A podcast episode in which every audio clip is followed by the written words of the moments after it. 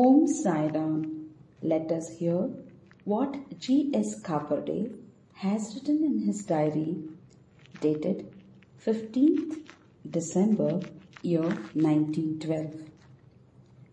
I got up as usual, prayed and held our Panchadashi class with Upasani, Shastri, Bapu Sahib Jog and Mrs. Lakshmi Bai Kaujalgi.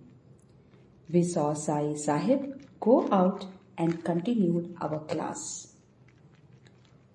After it, I went to the masjid as usual and sat listening to what Sai Sahib was saying.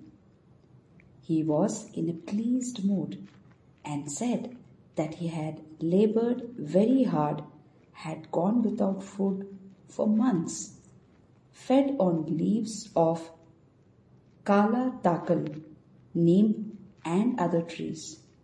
He said God was very good to him, for life never became extinct though all flesh got wasted and bones appeared to be in danger of crumbling away.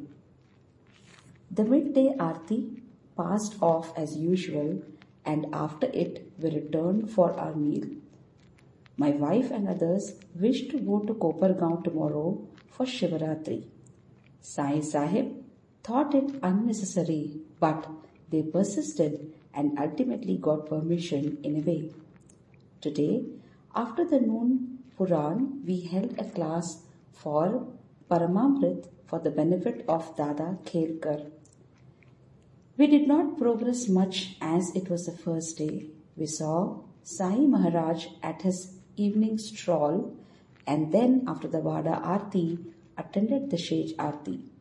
Bala Sahib attended it.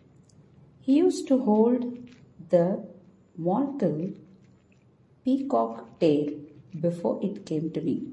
So I tendered it back to him. I got a fan instead. Bala Sahib Bhate has made considerable progress.